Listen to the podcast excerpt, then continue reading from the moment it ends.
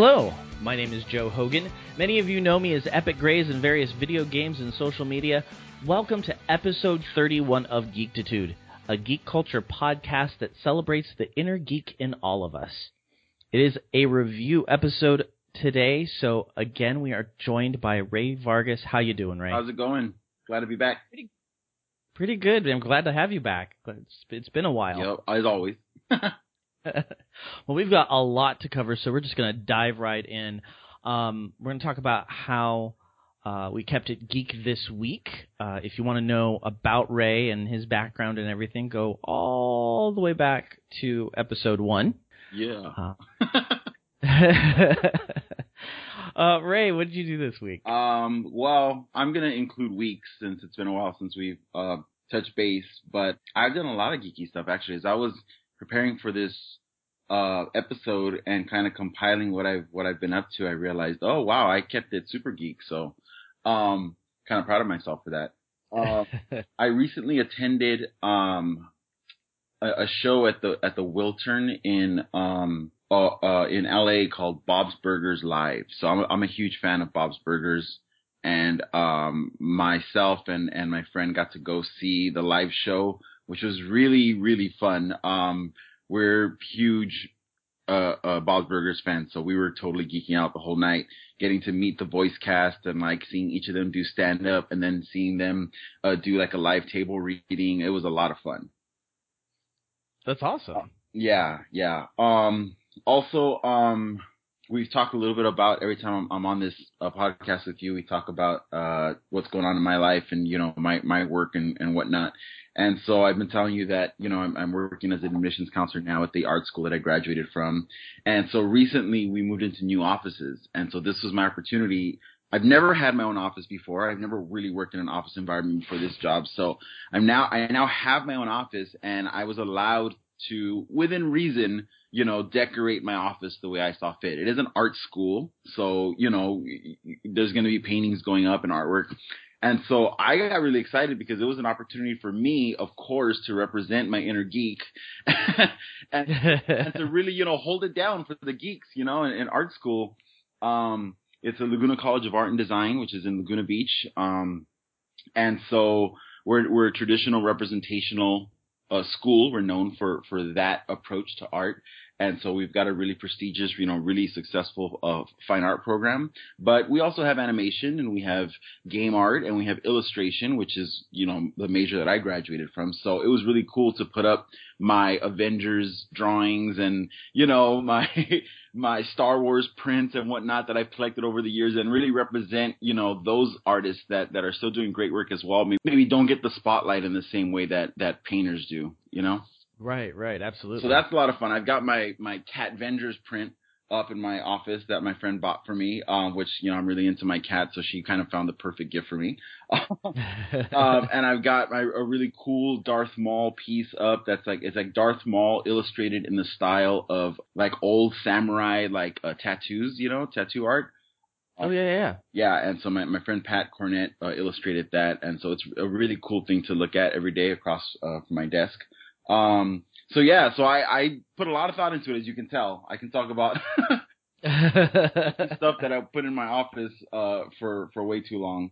Um, I started reading World War Z thanks to your recommendation years ago. This is this is kind of how it works for me: is that you recommend something, and I go, "That's great." I put it on the list, and then five years down the road, I go, "Hey, Remember that cool thing that you mentioned to me back then? Yeah, so I started reading that and I'm really blown away by it. I mean, you gave it high praise, so I was already kind of coming in with high expectations and it, it's exceeding that even, so. That's awesome. I always love when a, a friend of mine starts reading World War Z because I just think it's such a it's such a unique book. It's so well done. Yeah. And um I, I I was just I was glued to it. I, I think I read it in like two sittings. Yeah, yeah, yeah. I read it. I started it on a recent work trip uh, to Louisiana, and so I read about half of it uh, on this trip as I could because there was a lot of work going on. But I haven't picked it up since I've been back, and I have a feeling it's gonna have to wait. I'm so busy, it's gonna have to wait until I'm on another trip or something like that, where I'm kind of you know have have downtime in an airport or something to read it. But it really did blow me away. I love the way it's it's um kind of set up. You know, the storytelling devices that are being used. Uh, mm-hmm. Yeah, really cool. I uh highly recommend it. Um, and then just I actually got myself into a comic book while I was in New Orleans. Actually, um, really cool comic shop. I wish I could think of the name now. Actually, I'll I'll make sure I have it by the end of the podcast so I can give them a shout out. Um, but uh, I picked up the the new Black Panther series. Uh, I finally caught up to Hawkeye, which was uh, recommended by many people that I know that that love that title. Uh, so I picked up the first trade. Um, and it was just cool to be in a comic shop again and to like, you know, be catching up on the industry and buying stuff. And, you know, I found a, a, a coffee shop not far from it and kind of had a seat and, and just dove right back into that world. And it's like I never left. So that was a lot of fun. That's awesome. Yeah, no, I, I'm real, I'm, I'm looking forward to next week because, uh, actually probably won't be next week. It'll be the week after, but the, um, Hanna-Barbera cartoon, um, comic books are coming out. Uh-huh and I've already got them on my pull list. Those are the first two comics I've put on a pull list in ages, and I'm like jonesing to go in and go. I want my pull list. That's great. It's been too long. Yeah, yeah, pull list. Wow, I think I'm heading back that way, so I'm I'm pretty excited about that. I feel like I'm taking it back to basics. You know, it's as artists Yeah. they tell us, you know, you're going to develop your style and your techniques as you go, but always make sure to come back and you know you want to brush up on on the basics, your basic skill set every now and then, just to make sure you don't lose those. And I kind of feel like I'm doing that. You know, we're so spoiled with you know with, with X Men Apocalypse, and we're about to talk about Civil War, and all these cool movies and all these great properties that are being used are, are, are coming out now. It's like I'm gonna take it back to going to the comic book store, buying some issues, sitting down, and diving in. You know where it all started, basically. That's the way you got to do it. Yeah. It's the way you got to Yeah, do it. exactly. And so then, um, anything else? Anything else that you had? Uh... I mean, I can keep going, Joe. Um, um, so uh, I finally finished Daredevil season two. Um, Very cool. Me too. okay, good, because I the last time we talked, we were both kind of in the thick of it, right? Right. Well, actually, I don't. I we may have just started it. I don't know that. I I think I may have seen one episode and you'd seen two or three. Okay.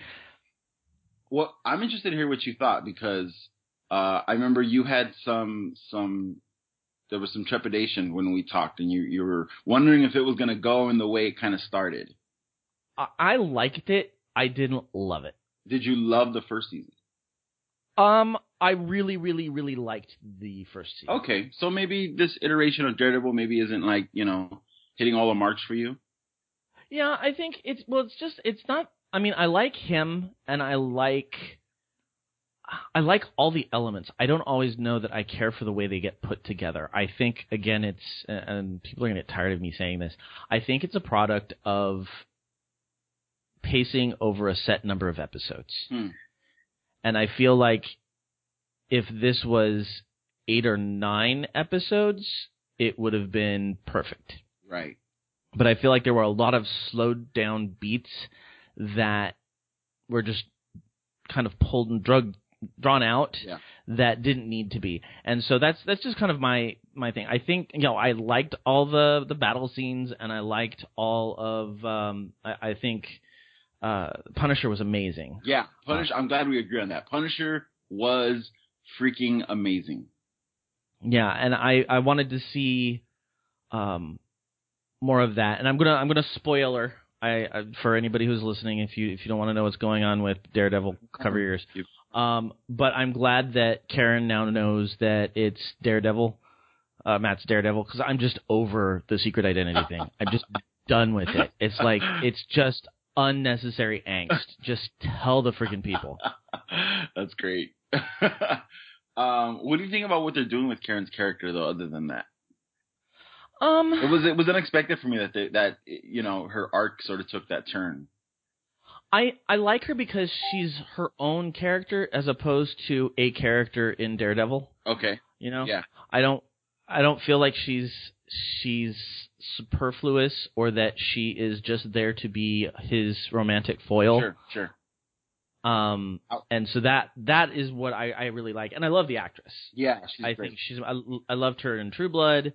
Um, I, I I could watch her in pretty much anything, and I know a lot of people found her very whiny in this, but I didn't really, I, you know, I feel like Foggy is still whinier than she That's is. interesting because I don't really keep up with the like um all the different takes. I guess you know if I find something that I enjoy, I'm just gonna keep enjoying it. Like I don't need to check in. I guess you know with the community mm. at large to see if I, you know, to see what their take is.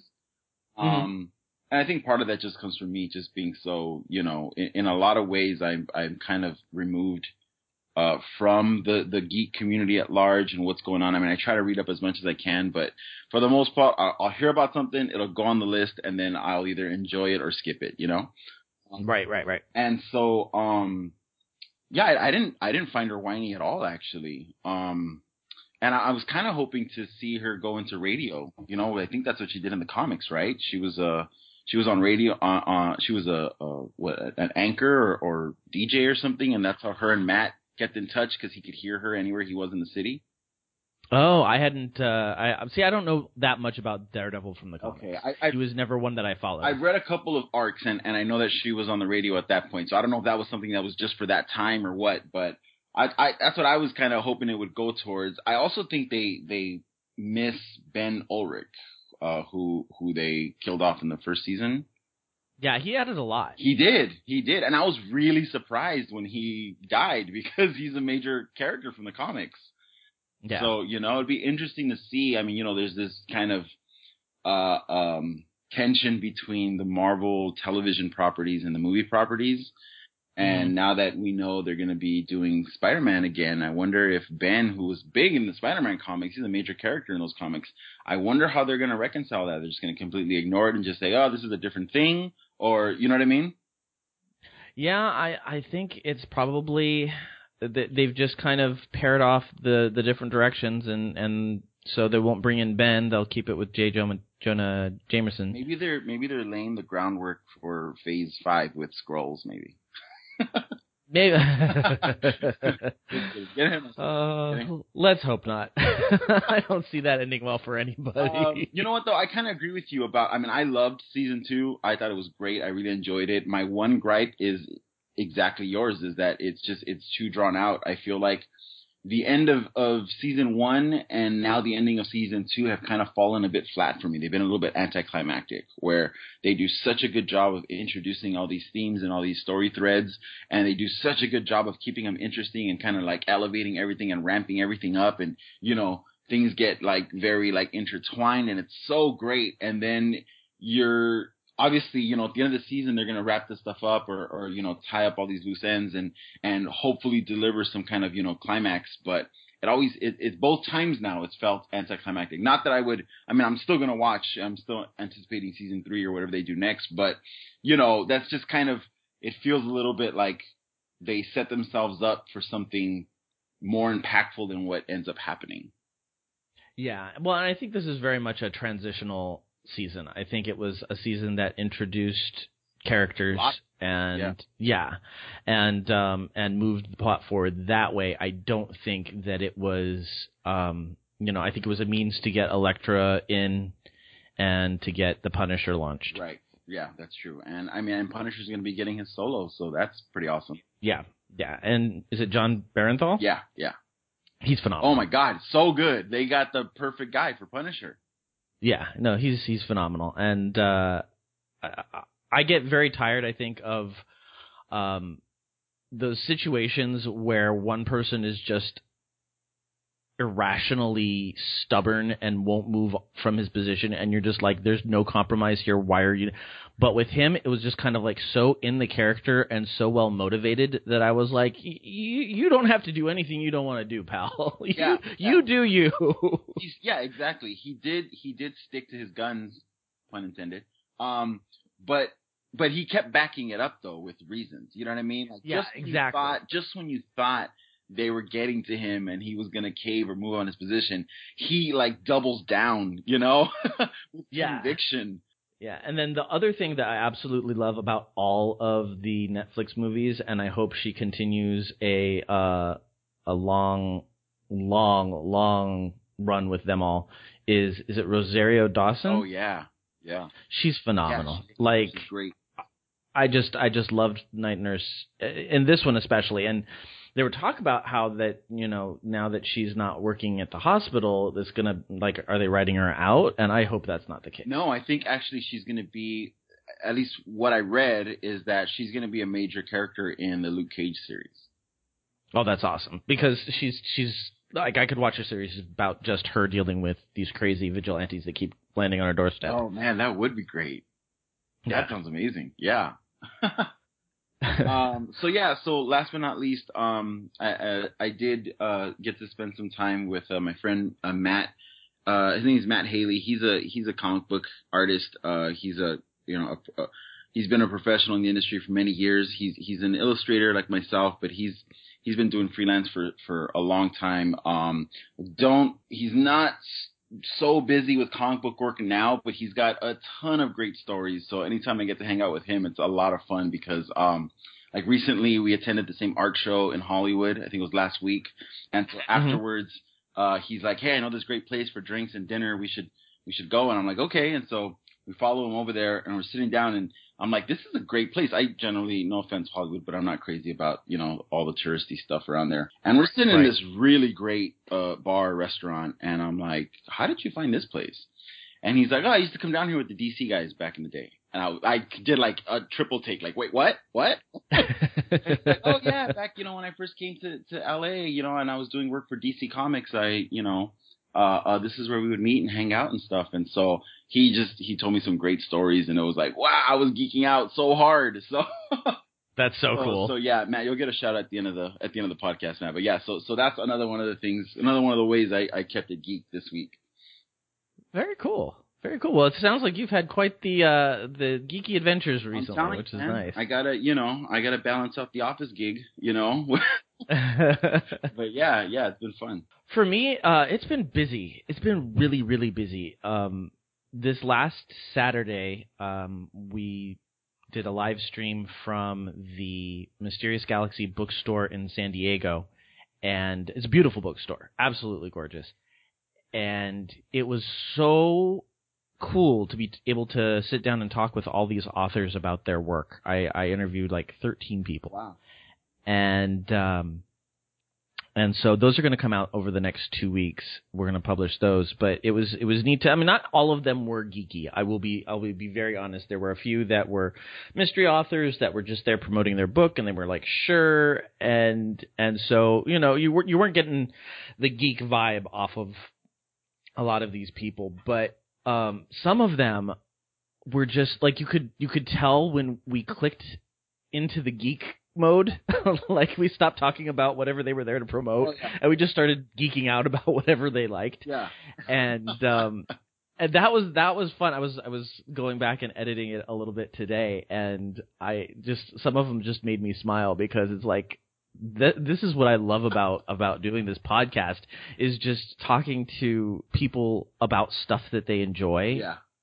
because we're all just so passionate about that kind of stuff It, it makes me think of what used to happen in teacher meetings when I was subbing at your, your school, and you and I would just get get on a, a like you know on a certain topic Yeah. or whatnot, and then just geek out for the next ten minutes, and everyone just kind of patiently wait for us to you know do our thing.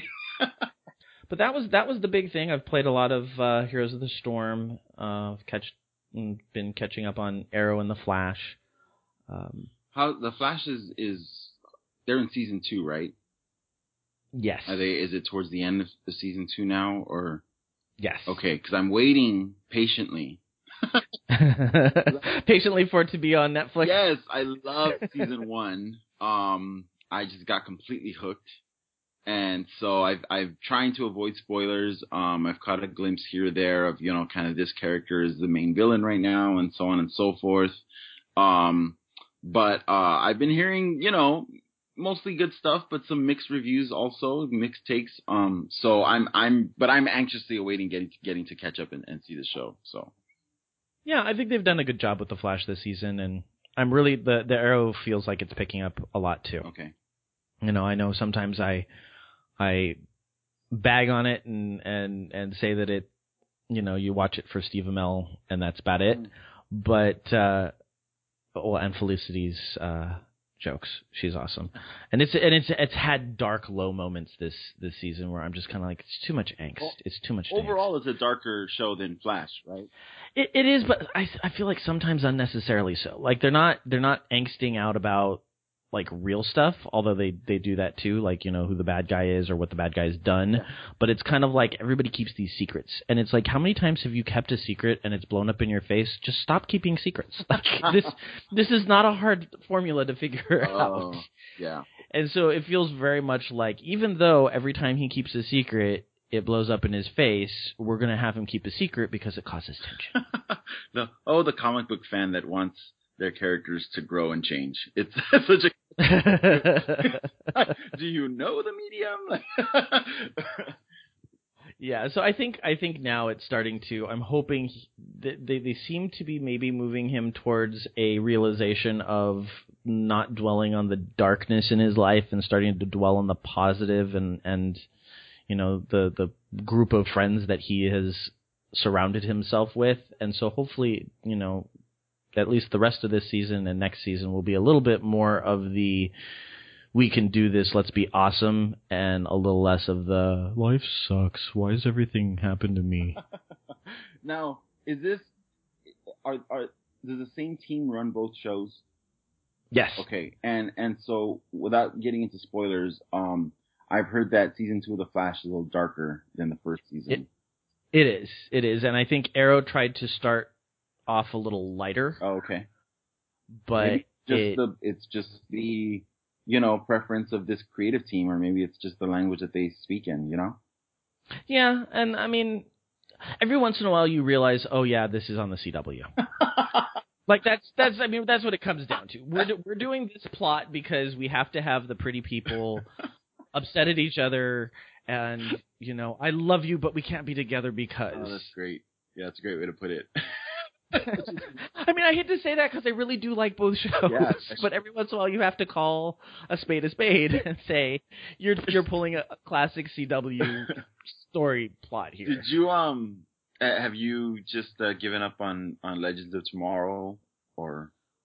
Um, I will probably go back and watch it when it goes on Netflix. We just got so bogged down with so many things that were um coming at us as far as TV we wanted to watch, and and Matt was not a fan, so um we we decided that was one we were going to let go, and I was going to catch up on Oh, over the summer. Cool, cool. It seemed from the trailer that I saw before it came out, it seemed like a really, really, really ambitious show. Too many characters. It, Yeah. it really falls down to too many characters. Two or three, and anytime you deal with time and the whole thing's based on time, Right. like you could just sit there and go plot hole, plot hole, plot hole, plot. hole. And of course you would. Well, I, I'm not usually okay. Usually, I'm not the one. Usually, it's Matt sitting next to me, rolling his eyes, going, "Well, that makes no sense." And so, but when I'm sitting there going, "Plot hole, plot hole, plot hole," then because I'm I'm totally the guy who can just sit there and go, "Okay, I'm going to turn off my skeptic brain and just enjoy this because it's superheroes hitting each other." And I was like, "What? Wait, that doesn't make sense, and it's not okay." No. It's, I, I, I'm sure you're, you know, you've you've done this enough by now. But I, it sounds like fun to to watch this stuff with somebody who's, you know, completely out of it, you know, and and and n- is able to kind of like just see the the parts where it doesn't add up because they're not so invested in like the superhero tropes of the thing or whatever. Mm, no, not really. not really because I feel like you were gonna say that. I because the thing is, is, is when I do want to turn off my brain, and you've got, well, that doesn't make sense. Um, then you're like, but it doesn't have to make sense. It's cool. solution for this. The next time I'm in Palm Springs, we're gonna have we're gonna do a drinking game. We're gonna have a, a geek slash normie like view or something. and anytime that there's you know a an inconsistency or a plot hole, we can have it up for discussion. And if we're able to adequately explain, if the geeks are able to adequately explain the plot hole or say cover it up and say this is it's not a plot hole and here's why, then they got to the normies got to take a drink. But if we're not able to do that, if we have to admit, yeah, that's that's a plot, that's a glaring plot hole, then we have to take a drink. I like this plan. I like this plan. We'll we'll keep the, the, the guest room open for you because I think Matt's gonna win that one. Oh, 'Cause he doesn't back down. This is gonna be great. I know it. Famous last words. This is gonna be great. All right, well, we got to move to the news, or we're never going to get to the the movie. one quick mention, just because I love anything Scooby Doo, um, is there is a mystery machine for sale. and it's not even really up for sale. I think it just needs five thousand dollars to get it running again. I- and Selling it for five thousand dollars. Yeah, well, I, I don't. I think he's giving it away, and you have to pay five thousand dollars to get it running. Yeah, again. to fix the header because it's cracked. yeah. Um, and uh, the the the big thing. This is the reason why. There's two reasons why I am not running out. Well, three reasons why I'm not get, running out and getting this. Reason number one: I have an hour and a half commute, and this would not survive that. Two, we're we're renovating my my house, and I don't have money. not even the five thousand dollars.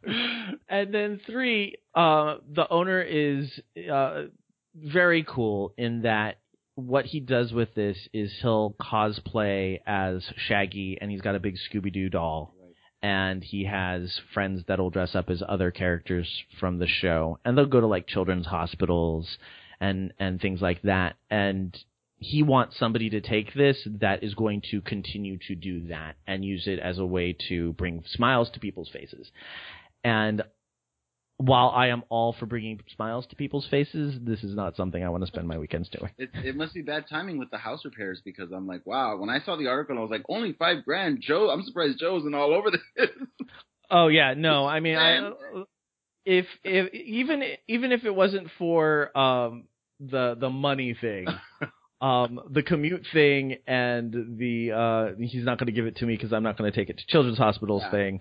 You know, and I think that, and it, please don't think that I'm being sarcastic about the, you know, I'm not being a horrible person by saying I don't want to do this. I'm just saying I know me and I know how busy I am, and I would not be going to, I would not be using it to its full extent. I wonder how. uh I wonder if he's looked into maybe like rental services. Like, how cool would it be to rent the mystery van for a weekend? You know? God, I want to go back to my high school prom and go to prom in the Mystery Machine. How awesome would that be? I'm thinking, how amazing would it be around Halloween to go, you know, do a group cosplay thing with, you know, the cast of Scooby Doo, and then as you leave the party, everyone watches you climb into the and drive away. oh, there's so many reasons. I, there's so many reasons why I want this the the Mystery Machine, but I I damn being an adult. I hate being an adult. did you notice the line in the article that says that he also has a replica of the Jurassic Park Jeep? no, I missed that. He has a replica of the freaking Jurassic Park Jeep from the first Jurassic Park movie. Ugh. I know this guy's how do these people adult? Like, He's either doing life very right or very wrong, depending on how you look at it. I, I, I, I- think I've, I've missed, I've missed the boat somewhere. I've, I, I, I don't know. I don't know. We're gonna move on. All right, let's do that. All right. So you put this one in. We got a new Han Solo. Yeah, officially. I mean, I'm ready for you know geekdom to, I guess, go up in arms over this. I don't know. It, as, I'm sure it was gonna happen no matter who they cast. But Yeah. um, Alden Ehrenreich, I guess. I don't know. That's that's uh, I, I'm probably butchering his last name. Um, but he was in Hail Caesar, uh, which was the the Coen Brothers uh, film from last year. Um, Mhm. I never saw it, but apparently he did a really great job. And so, the article that I read, and, and I and I kind of agree with this take is, if, you know, if you're trying to recast, if if you're trying to find the new Harrison Ford, you're doing it wrong. You know, Right. it's Han Solo. It's more about the attitude. It's more about the swagger of the character and, and how that balances out with the, with the charm. You know, mm-hmm. and if you get mm-hmm. the right young actor that can do that, then you've succeeded. right. That's I mean, the fact is, I mean, I've seen pictures of the the you know Han Solo when Harrison Ford was young, and and this guy, and they they he he look he's a good he's he passes. yeah. You know, looks wise he passes. Um, I'm sure he's gonna do a, a really good job with it. I think we just need to give we we need to hope that uh, geek culture just let, gives him a chance and lets him do his thing. Because you know that's what geek culture is known for, right? So- Yeah, yeah. we'll be talking about that in a little bit. Oh yeah, that's right, right. Uh, but I mean, I'm more excited about the fact that uh, Lawrence Kasdan is working on the script, you know, and I'm excited about um uh Miller and Lord uh, direct, as a directing team because they've done some great stuff. I loved uh, the Lego Movie. I thought um 21 Jump Street was a great example of taking a really bad idea for a movie and making it as good and as funny as it possibly could be. Could be so you know. So uh, I really like what these guys do, and so I'm really excited about the team. Not you know, it's it's not just about this specific uh, actor, although obviously casting is, is hugely important, but I'm excited about what the team, you know, can do, especially, and this is something I didn't list, but I wanted to talk to you about, especially after basically losing my mind after seeing the trailer for Rogue One. Yeah. Um, wow. Wow. I am so pumped. well, well, I, I, I think we have to take a moment and remember that we are now in a world where we will be getting a new Star Wars movie every year. I, I just can't. That's I uh wow. Yeah. It's yeah, it, it's it's insane. Who would have ever thought? I know, right? Oh God, I just uh in in in another article that I sent you today that that we're going to be touching on soon. Uh there's a line where the writer says, you know, I'm I just have to, you know, reconcile the fact that I'm sitting in the movie theater watching a scene in a major big budget movie where Spider-Man is crawling across the helmet of Ant-Man in his giant man form and this is a thing that exists that's have that I'm watching. Wow. Yes. Yeah. No, it's uh, it's such an amazing time to be a geek. Like people just don't even understand. Yeah, what are you complaining about? Don't jump the shark. We'll get there. We'll get there. so, so, uh, yeah, I'm excited about, you know, I, I'm giving this a chance, the, the, the Han Solo, um, uh, movie. I'm, I'm giving, wanting to give it a chance. I was skeptical about Rogue One, um, just as an idea, as a concept for a film.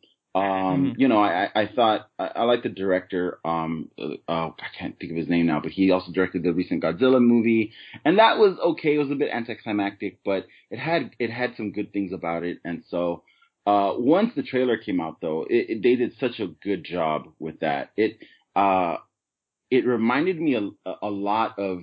It was very serious. It was more like I almost got like you know butterflies in my stomach about like their mission. I'm like I got scared, you know, like mm-hmm, which mm-hmm, I wasn't mm-hmm. expecting to to for, you know to, to for them to be able to to bring up that vibe, but you know. Uh, uh, beginning of Saving Private Ryan kind of your vibe, you know, where you're like, oh my god, this is not going to be good, you know. Uh, right. Th- yeah. So I was I was really surprised in, in a good way about that. Yeah, I'm looking forward to it. I think it's going to be pretty pretty phenomenal. Cool. Um, so I put the Black Widow movie in here. They're they're committing to Marvel is committing to. They they have not planned or implemented yet, but they are committing to a Black Widow movie. Is this like the Promise Ring version of? yes, I think it's the perfect way of putting it. um, it, it it's funny because on la- last Thursday I recorded the Mother's Day episode that we just released on uh, Saturday with uh, my friend Mandy, and we talked about how they just need to do a Black Widow movie, and there, there Fandango did a poll, and 48% of the people who answered, you know, which Avenger who hasn't had their own movie would you want to have a movie, and you know, we're just like we need we need a Black Widow spy movie. We just need one, make it happen. Yeah. So obviously, Disney Marvel heard that episode before I published it on Saturday. Because on Friday, uh, the information came out that they were indeed committing to a Black Widow movie. So I'm just putting it out there right now. Nice. You're welcome. It is based on our unpublished podcast that this decision was made. Good job there with uh, yeah. with the Donnie Darko type, you know, time travel uh, exactly. MacGuffin. um, yeah, I'm. I mean, that sounds great. I think that this character has a lot to owe to you know the fact that they've done so much with her character, they've done so much with her storylines and her and her and her individual pathos as a character um in all the, the movies that she's been in. I mean, she made her debut in what Iron Man two, which Mm-hmm, oh mm-hmm. wow, okay, I forgot about that actually until I recently you know read up and reminded. Oh yeah, that's right, she was in Iron Man two.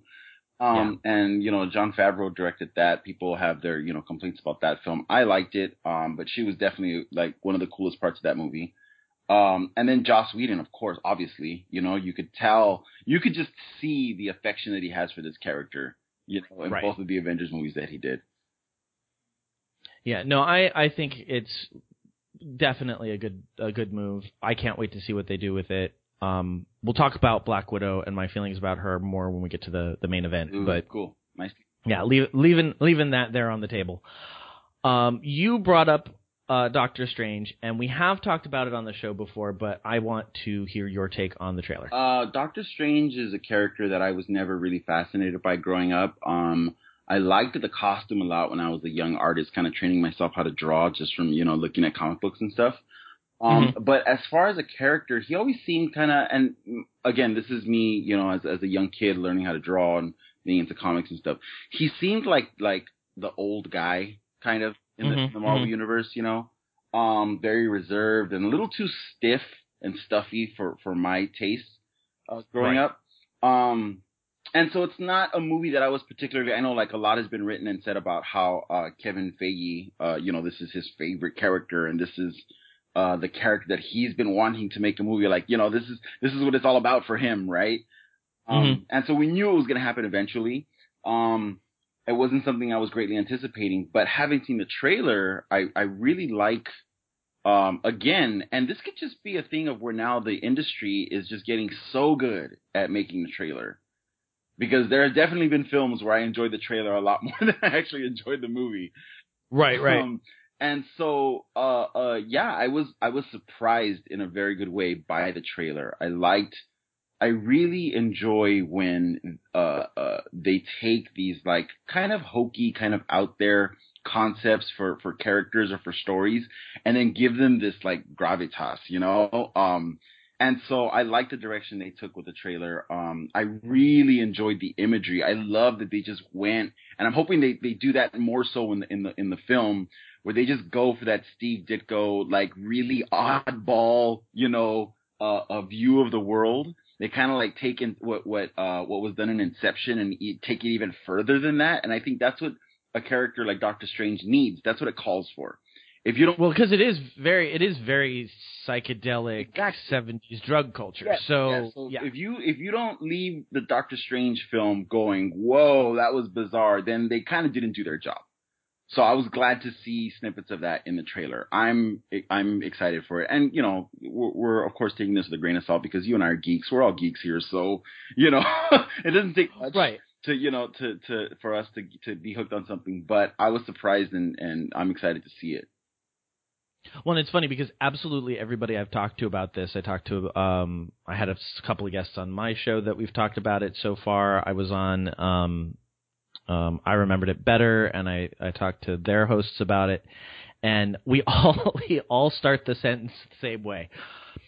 I'm never really followed the character of Doctor Strange. it's not really somebody that I know much about, but and it's like everybody starts. Nobody knows this character. Yeah, that's so true. He's got such a devoted following, but I feel like it's all like you know dudes in the, like like burnouts in the seventies who were like Spider Man, screw that kid shit, you know. But then they're like on LSD tripping out on you know Steve Ditko, and they're like, yes, this is my jam right here. So.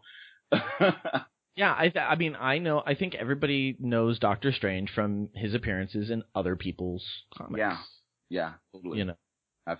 so it, will be it'll be ex- exciting. I I'm I can't wait as we slowly put the puzzle pieces together of the Marvel universe and how it's all going to fit. People are starting to, um, now that we've got Captain America: Civil War, people are starting to kind of try and predict how um, they're going to put uh, the Infinity War together and and every little every every new movie, every new character that we see is just kind of another piece in that puzzle. It's so cool. Yeah, yeah. And um one thing that I want to touch on uh real quick before we move on from Doctor Strange is that I'm really glad to see the conversations that are happening around casting and around uh whitewashing the characters, right? Yeah. Um really glad I mean to be honest, this is kind of not that I'm giving it a pass in any way, but I feel more than anything, it's just kind of like par for the course, you know? Mm-hmm. And so I was pleasantly surprised to see people taking Marvel to task for this because I feel like they're kind of operating, you know, business as usual. And now we're seeing that that's not going to be allowed going forward. And no, you know, so so this is great. While while they might have missed this casting opportunity, uh, the fact that they're that it's that it's a story means that it's it's more than likely it decreases the chances of this sort of thing happening in the next one because they know people are paying attention. You know, they're they're they're gonna critique our choices, and so we need to be mindful of these choices. And I I really uh, am happy about that. Yeah, I think I think it's way past time that we start mixing it up Yeah. and you know there it's I, I understand that there's a little bit of this um tightrope that they have to walk as far as taking old characters and casting them non-white Yeah. because there wasn't a lot of diversity when they were first written And when they were first written, some of the diversity was not the most positive depiction. You know what I mean? No, no, exactly. And and so I I understand that people are like, well, you know, Iron Fist should be Asian, and it's like the, then you've got the faction that's like, well, he's not in the comic book, you know, and and that's you know I understand that that's a little bit of a, a tug of war there because you know I think um, There's a lot. Samuel L. Jackson's Nick Fury is phenomenal, and I think it's everybody's kind of default at this point. Yeah. So it shows you can do it. there are a lot of but things to be juggled here. There's a lot of different strains having to, to have to work out in in these uh you know with these choices that they're making. uh, like you said, it's it's opening up that conversation and it's kind of holding them a little bit more accountable, and they can't just make these decisions without stopping Yeah. for a second and going, okay, yeah, we maybe need to to look at this from a different angle. I mean, truth be told, I love Tilda Swinton, and I think you know from a certain point of view, she's actually a really interesting choice to play this character. You know, oh, absolutely, and so- absolutely. And so nothing against that, you know, because I, I would actually agree with it from, from that certain point of view. But when you understand what's being still sort of like not considered and left out of the equation, you realize, oh, okay, well, you know, you can see why people take issue with this as they should, you know? Yeah, no, absolutely, absolutely.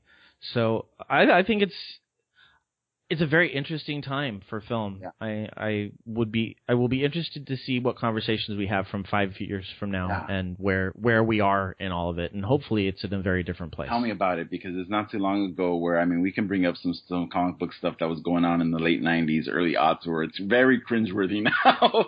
Uh, yeah, it's nice to see that we're kind of uh exponentially, you know, uh learning and growing and and kind of being more aware of the choices we're making, you know?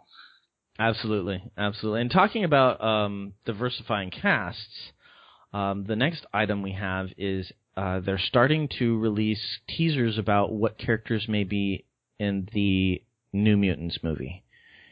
And as far as X franchises go, uh, the New Mutants are my absolute favorite comic ever. Really? I love New Mutants. That's so interesting to hear. Um I am still catching up with my um Jay and Miles Explain the X-Men podcast. hmm and I'm right in the thick of where they've now introduced New Mutants and X Factor, and so they're talking about these two. They're sort of jumping between titles between those two and also Uncanny, um, you know, episode to episode. And um, I came to comic books right right when New Mutants made the changeover to X Force. So Right. so I, you know, unfortunately missed the whole New Mutants era. Because we got Liefeld. Yeah, exactly. Uh, so, so, um, it was, it's just interesting to hear from their perspective on that podcast and, and more and more people actually saying how much New Mutants meant to them and how, you know, near and dear those characters are. So, you know, I feel like I've also, the, the writer that I follow, Drew McWeeny on, on, on HitFix, um, his same thing when he started talking about this topic, you know, that was in the news recently. And now to hear you say the same thing about these characters, it's really fascinating to me how much these characters resonated the way they did with so many people. Well, because what I did is I started around the same time you did, so I got the whole X Force thing. But then I wanted to know more about the characters, and I went back, and they were actually one of the few that I tried to collect the whole run of, Mm. and still I think have most of the run, you know, buried in my my grandma's closet. I I loved the take on how the characters changed. They they're really because they were brought in as children. Mm-hmm. And not really even teenagers. I mean, they were really young. They were 13, 14, 15. They changed so completely in X Force. Yeah. And and were forced to kind of look at the world in a different way than the, the adult X Men. And then later on in, in new the new X-Men were brought on as faculty and you know Yeah. you could really see them I think where you know Kitty Pryde is one of my absolute favorite characters and a lot of people who are I think you know 5 10 15 years older than us um really look at her as kind of their intro character yeah into Yeah. the into the series the new mutants were very much my intro into the X-Men universe and so um Right. Uh, kind of having them grow up with me was kind of I think the draw. Right, right. And that was always, from what I hear, that was always uh, Claremont's vision for X Men was that these characters were always meant to grow and progress and eventually, you know, graduate from the school and move on, and then the new batch would come in, and that was supposed to be something that always happened. They weren't anticipating that you know X Men would blow up the way it did, thanks to you know Right. his, his the the creative teams that were working on these titles, and so uh, New Mutants was, you know, supposed to be his way of continuing to do that. And then, you know, so, so you, that's why you get the, the arcs that you're talking about, the, the character development and whatnot.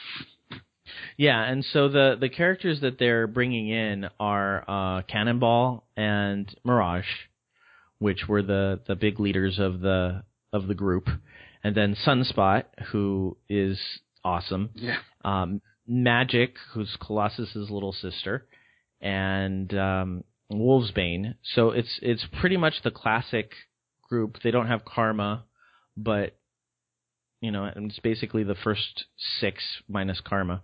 And then they're bringing in Warlock, which anybody who doesn't know who Warlock is, he's kind of this alien robot Organic, thing organic robot. Yeah. that can turn into pretty much anything. And he's just his whole charm is learning what it is to be human and trying to make sense of this world.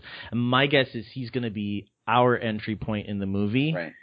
into this world because he's in, unless they go he's actually a mutant, you know, a human mutant, in which case I'm going to table flip. What, what's amazing to me is that we're going to possibly see Bill Sienkiewicz, one of his most outrageous and just out there character designs, brought to life.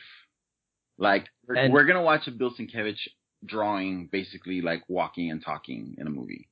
which anybody who doesn't like seriously whatever you're doing right now if you have um you know put down the podcast go to an internet browser somewhere and look up warlock Yeah. uh Yeah. Eh, because he doesn't look like any other comic book character you have ever seen. yeah, seen it's like a scribble. He's like a scribble, but he because is it's Sienkiewicz, it's like a beautiful scribble, the most beautiful dynamic scribble you've ever seen. yeah he's he's very groot shaped but but const- but if every portion of groot moved Yeah, simultaneously yeah, yeah. I, I mean, yeah, I can't. I mean, obviously, you're hearing the the inner art geek come out right now, where I just can't stop praising Bill Sienkiewicz and you know how he like redefined what comic book art was at the time. yeah Cool. So I I like Illyana Rasputin as a character, um, and that is mainly because of Age of Apocalypse. Um, when that whole story came out, I was heavily heavily into Generation X. Uh, Chris uh, Bachalo or or Bacalo, but I think it's Bachalo. Um, he was my favorite artist for years and years and years, and so I was really into their you know that the, the their arc that took place during Age of Apocalypse. Um, and Illyana was a major part of that whole plot point and, and Colossus as well. So I fell in love with that character during that time. I had no idea that she had this whole history and backstory as magic and this this character who's you know um and and so hearing about her miniseries on on uh, Jay and Miles' podcast, I'm like so interested to go back and and discover that character and where she came from and that read that whole story. Oh, well, right now, if you're following, uh, if you were caught up on Jay and Miles, they have they're in the middle of Inferno, which is basically Huh. her her story arc. Oh. The the new the New Mutant side of that crossover is all about her. That's great. And I don't swear very much on this podcast, but there's no other way of saying it. Magic's life is fucked up. right. Yes. I mean, she grew up in like demon limbo world. Like what? Uh, yeah. And that's yeah. So so I'm I'm excited to see her in a film, especially in, the New, New Mutants movie, especially if they cast who uh, rumors have been saying they cast, which is the young woman who was in a a movie recently called The Witch, which blew me away. Such I'm really into horror, good horror done right, and uh, The Witch was a great movie. And so if they get the young woman who who was the lead in that film, as as rumors have been saying, then I'm going to be doubly excited. Yeah, that's awesome. I like to if you ever told me that they were going to do uh again with all of these properties, if you ever, ever tell me they were going to do a New Mutants film, I would have laughed. and and now I am so like I I may have tear moments when watching this. That's I just you know the last two articles we're gonna we're gonna squish together because a we're running out of time Oh, and B, they both kind of um, deal with one another. Um, I think a couple weeks ago, Paul Feig um, basically just kind of led into the geek culture community and was basically calling everybody names and calling them assholes and saying that basically the internet is bullying people into thinking that his movie is going to be awful and they're not giving it a chance and they're and, and he's he's upset because he feels like the the lower elements of geek culture are kind of taking over and asserting themselves on the rest of us. And then you pointed out a article in which you know would you want to explain your article that you Yeah. posted in here? So I mentioned earlier, Drew McWeeny is a writer, a film writer and critic that I follow. Um, and uh, he posted on his blog over at HitFix, uh, I think yesterday, um, this really interesting article that uh, touched on a lot of the same topics, which is, and it's kind of a conversation that's been, you know, happening now lately. Um, well, overdue conversation for sure. And and his article, the title alone is if nerds won the war for pop culture, why are they so angry all the time? and and Yeah. I think, but you know, what, what he's talking about again is is what you said that segment, that segment of nerd or geek culture that is just angry, that is just you know kind of the bullies, you know. And and as Paul Feig said, you know, in his statement, every every culture, every subculture has their bullies, and you know. Unfortunately, they tend to be the most vocal group, you know, within that larger group and so they're the ones that get the attention, and that's not what geek culture is about. Right, and and I think I mean this is again this is another reason why this is a big reason why I created Geektitude is because it's it's not about geek culture shouldn't be about who's right or who's wrong or who's you know who's better. It should be like I like this thing. Do you like this thing? You like this thing? All right, let's let's like this thing together. Oh, you don't like that thing? Oh, all right. Well, let's talk about why you don't like it and I do because that's an interesting like Yeah, that's an interesting conversation and that's what that's what this podcast is built on is that dialogue of oh i don't know anything about that tell me about it oh i really don't care for that why do you like it and and there's segments of our culture that just don't don't do that yeah, yeah. And I can tell you, as a huge sports fan, those conversations happen all over different subcultures. You know, I mean, that's half the reason why you know people love sports is because they get to argue about you know. Uh, uh, why this team is better than that team, or why this player is this? No, they're not. This is the greatest. This isn't. But these are all, you know, we call them arguments, but they're all like really fun, interesting uh, uh, conversations to be had about the stuff that you're into, whether it's the X Men or whether it's the Dodgers, you know. Um, but of course, there are those that segment of of those fan bases that just for some reason or another are not able to have a you know a coherent, constructive conversation about you know disagreeing with somebody. yeah and your article by Drew McWeeny uh was heartbreaking Right? Like as I'm reading this this article to you know definitely go and read it because I think it's a, a great read. But it's basically talking about how when he was in I think fourth grade, he basically threw this kid who was a, a fellow geek and could tell that that this kid was a geek. Um, threw him under the bus so that he could, st- you know, he could become popular. Yeah. And we've all either done this or had this done to Yeah, us. totally. And and you can tell he feels awful about I it. I mean, talk about betraying your inner geek to the core. Like this is, this is a Yeah. very literal, very literal example of the kind of battles I feel a lot of us have or have had growing up, where it's like the thing that you know brings you the most joy is also when it's when it's you know used as a source of ridicule towards you, the thing that you almost hate about yourself, right? And so yeah, absolutely. and so that becomes the thing that you hate in others when you when you recognize it in someone else because you're not at peace with your own thing, you know? uh, this is this is a this is a coming out story. Like it just is. It's like if if you haven't had this because of geek Oh culture, you've had this because like So it, true. it's like this is why so many people who pass anti-gay legislation are passing anti-gay legislation. So true. Just saying. so true. Oh my god. Yes. Uh, but uh, like uh, good for him because this is this is something that a lot of people would just push down into into the the the darkest recesses of their memories so that they didn't have to deal with it and and he was just like this is what I did. yeah. Yeah, exactly. It's one of the reasons why I follow him as a writer because he dives deep in that way.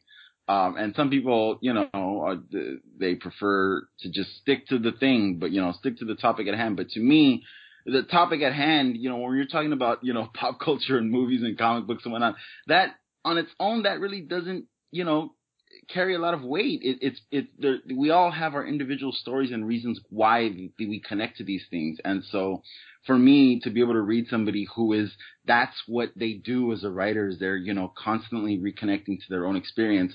That's what gives me, you know, that, that's what motivates me to come back again and again to, to read his work is because he's doing that. And so ultimately the the idea is is like his his whole point is why can't we just stop fighting and start enjoying what we love? Right.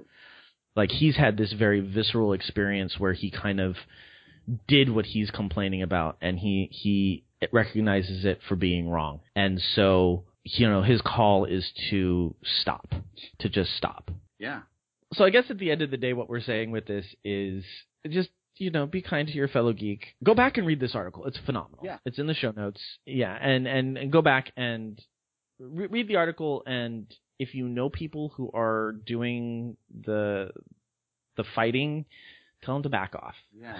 tell them to calm calm themselves Yeah. Like Kevin Feige did. I mean, uh, uh what's? Uh, Paul Feig. Sorry, Paul Feig. Yeah, exactly. Because honestly, and I'm going to talk about this in my shoutouts too. We've got a lot of through themes today. um, there, you know, it, there's there's something to be said about not turning a blind eye and actually doing something, and I think that's what a lot of us don't do, and we need to start. Oh yeah. So true. All right.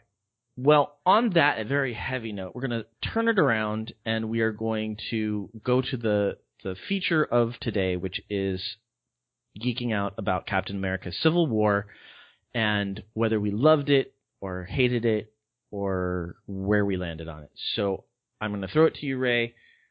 Where did you land on Captain America: Civil War? I loved it.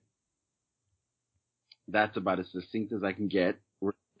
Dive in, but just to start off, I I loved it. I had maybe one reservation about it. I don't know. You're you can tell me if it's nitpicky or not when we get to that. But uh, I really really enjoyed it. I thought it was great. it was okay. Interesting. No, I'm totally just kidding. I thought it was good. Oh uh, man, got me. I was like out the gate, like what? What?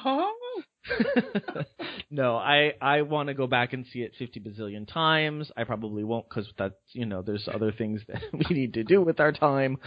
But if there was ever a movie I was going to go back and see two or three times in the theater, this would be it. I I had so much fun. End of sentence. Were there exactly? It's, it's like so.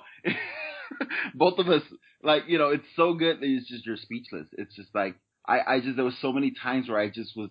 I realized I'm sitting in the theater watching the, the the screen, not wanting to blink, so like my eyes are tearing up, or we'll say that's why my eyes are tearing up. Um, not wanting to blink and miss anything, just uh, again, like like jaw like on the floor, just taking in the awesomeness. Yeah, no, absolutely, absolutely. Did you have a good viewing experience? Were you there with a, a rowdy crowd, or? It was a good viewing experience. Um, it was the crowd was into it, but they weren't, you know, they they they didn't distract from from the viewing experience itself. So, um, yeah, yeah, it was. Uh, it, it's only been a few times actually that I've been in a theater that was like very like obviously like populated by like hardcore geeks where you know mm-hmm. we're standing up and shouting and cheering. Those have been awesome, but it's I think the, just the nature of these movies and their popularity. I I think it's it's going to get harder and harder to find that kind of crowd unless you go to a screening at you know Comic Con or something. Um, people are just into it. People are loving these movies, and I'm really glad that Marvel is swinging for the fences and like make really like succeeding. Yeah, no, absolutely. Uh, for for me, I went to see it with both Matt and uh, my younger brother Mike, and that was really exciting because we saw it right after my my podcast at Mysterious Galaxy, and because we were down in San Diego for for Mother's Day, and I have on one side Matt, who's seen all the movies because I've taken him, and he enjoys them as movies. It's like, okay, this is a movie. I kind of remember the characters from the last movie. I'm really not completely following the through line because it's just what it is. But it's a good movie. Mm. So that's that's on my left side. On my right side is my brother, who is a geek, but he's very much like where where you and I are all into the comic books and the you know the movies and the television and and adaptations of our favorite things on he he'll tell like he sends me a monthly Pokemon update and tells me, all right, you need to go to GameStop this month and pick up this code so you get your free Pokemon. You need to sign up for this. They're like, I mean, like that's the stuff that he reads on his, oh. you know, time off and his breaks. So, so I'm sitting next to, and this is what I just I I forget that there are people like this in the world because I just don't I don't surround myself with these people. He did not know that Spider-Man oh, was going to be in this movie. Oh, I wish I was sitting there with you guys. Oh my god. And Spider-Man is one of his favorite comics. Oh my god. So for there to be suddenly Spider-Man on the screen, my my brother loved it, oh. and it was so cool to be there. Oh wow, that yeah, experiences like that make all the difference. I mean, for sure. I try when I can to set up a, a theater going experience with someone that I know is going to take something special from it, and it, it obviously, I mean, it makes it so much better. It really does. It really, That's really does. So that was that was my experience. Um, you know, I, I leaned over and kind of because I don't think he's seen all the films. Um, and so I'd have to lean over and kind of fill stuff in a little bit here and there, but he was just, you know, it was like, we we know each other so well and we click so well that it's I can I can use just like shorthand and he'll get it. So it was kind of like you know who's that Black Panther? Okay, got it, and it was fine. Uh, I went like they're like oh go ahead go ahead. No, I was just gonna say that's all he needed to know, and he was he was there. I went and saw it with uh, my my best friend and roommate Suzanne uh, Walsh, who's also a great artist and gallerist. Um, and she's you know she she she follows the, the the, comic books. She's she's a she's a, a trekkie so that's her jam and it's funny you talking about your brother and and like me thinking of suzanne and how how i love how diverse geek culture is. And yeah. it's like you know it just it splinters off into so many different interesting factions. But um but you know she she's been following the movies as well. And so we we decided to just go you know late on thursday. Um and check it out. And both, it was, there was no, so I kind of liked that there was no like need to catch the person up to speed. I considered, mm-hmm, I mm-hmm. considered taking my girlfriend and, and, you know, but it would be probably the first Marvel movie that she's seen. So I, I was like, uh, well, you know, maybe in, at another time. I want to just fully like just concentrate on the film and take it in and geek out. So, uh, it was cool to go with Suzanne because she was right there with me and we were just, you know, really, really enjoying ourselves. Just like, you know, just quiet, like silent, like fist pumps, you know, every now. Yeah, yeah, yeah, yeah. Um, yeah, it was great. And I love that it was, people were saying before it came out, you know, oh, this is like, this might as well be Avengers 2.5 or whatnot. Um, mm-hmm. but I love how much it was a Captain America movie at its core. Yeah, and I think that's what people lose. And I think if you stop and you take a second to step back and you look at it as a Captain America film, it changes the film for you. Yes, absolutely. I agree with that. Yes. so that brings me to the the first question: Team Cap or Team Iron Man? You know, I I I flip flopped. I went into the movie thinking, yeah, you know, Iron Man's a douche. Like I'm totally like Team Cap. And at, uh-huh. at a certain point in the film, I, I mean, I've only seen it the one time, so I'm like you. I'm I'm gonna go back. I'm gonna see it a couple more times. But um, a certain point in the film, I was like, huh, what do you know? I think I'm Team Iron Man. Like I didn't expect that. But then by the end of the movie, I was firmly in, on Team Cap again. So I I actually to me that adds to it. Yeah. Oh, and I'm just realizing we never did say that this is a spoiler episode. This is totally a spoiler episode. So we haven't spoiled anything yet, but we're going to. In fact, I'm going to spoil something right now. So if uh, you don't want to be spoiled, go watch the movie and then come back. Nice. This, you know, we've we've covered we've covered our our butts. Um, so yeah, I was never I was never Team Iron Man. I don't think I will ever be Iron Man. I think um, Robert Downey Jr. is phenomenal, and I I love the way he plays the character. But I've never liked Tony Stark, and I've never liked Iron Man, and I don't think I will ever be on Team Iron Man. Um, but they did a very good job, I felt, of making his reasonings yeah yeah legitimate like i never i never thought okay that just doesn't make sense. Why would you want to do that? I, I get why he wanted to do it. What swung me, what won me over was when they made the argument that this is for the greater good.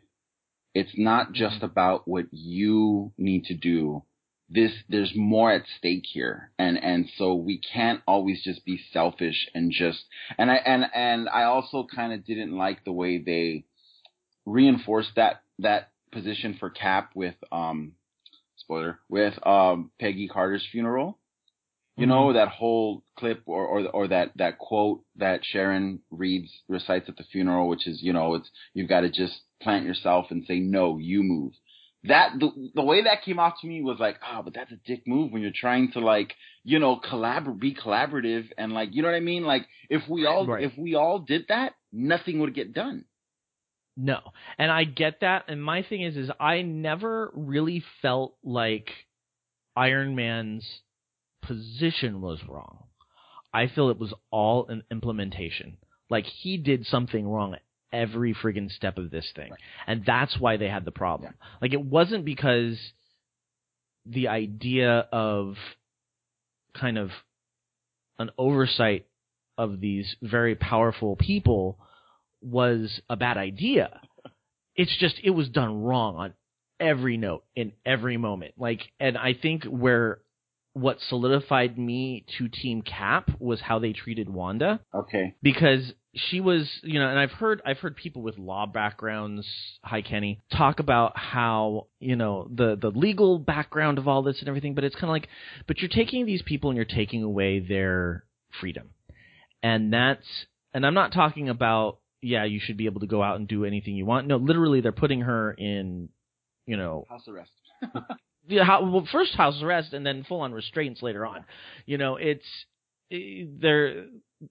This is not what this team should be, and so you're doing it wrong. There's got to be a better way of doing it, and not at one point did Iron Man sit down and go, okay, where's the compromise? And because he was already coming at Cap with this full like this is what we're going to do, you're either with us or against us, then yeah, I do understand Cap digging in his heels and going, no, yeah. you have to not move. And I like that they built each of their opposing arguments on things that have happened to them in these films. So you you know you you understand and connect with why they are where where they are on this. Um, right, and that and that brings me to where I land on the Team Cap versus Team Iron Man, which is actually Team Black Widow. well, yeah, she does, she flips, doesn't she? Well, she doesn't even really flip. She knows she knows what her feelings are, and she does side with Iron Man initially, but it's because she sees that there's that need for oversight. But she understands why Cap's reacting the way he is. Right. And so she is the compromise. She is the one that's straddling the two lines and you know, she's going with the legal you know, she's her most of her foot is in the legal side of it, but she understands that being completely inflexible is not going to get you anywhere and that the result is going to be devastating. Right. And so, really, I think she was the one who she was the one who was right in the entire movie. Huh. Man, I can't wait to see this again. Um, yeah, I, I you know I think Cap's point of view is very much based on his experience in, in his last solo film with with uh, Hydra infiltrating Shield, and you know him realizing after the fact that he wasn't on the wrong side, you know.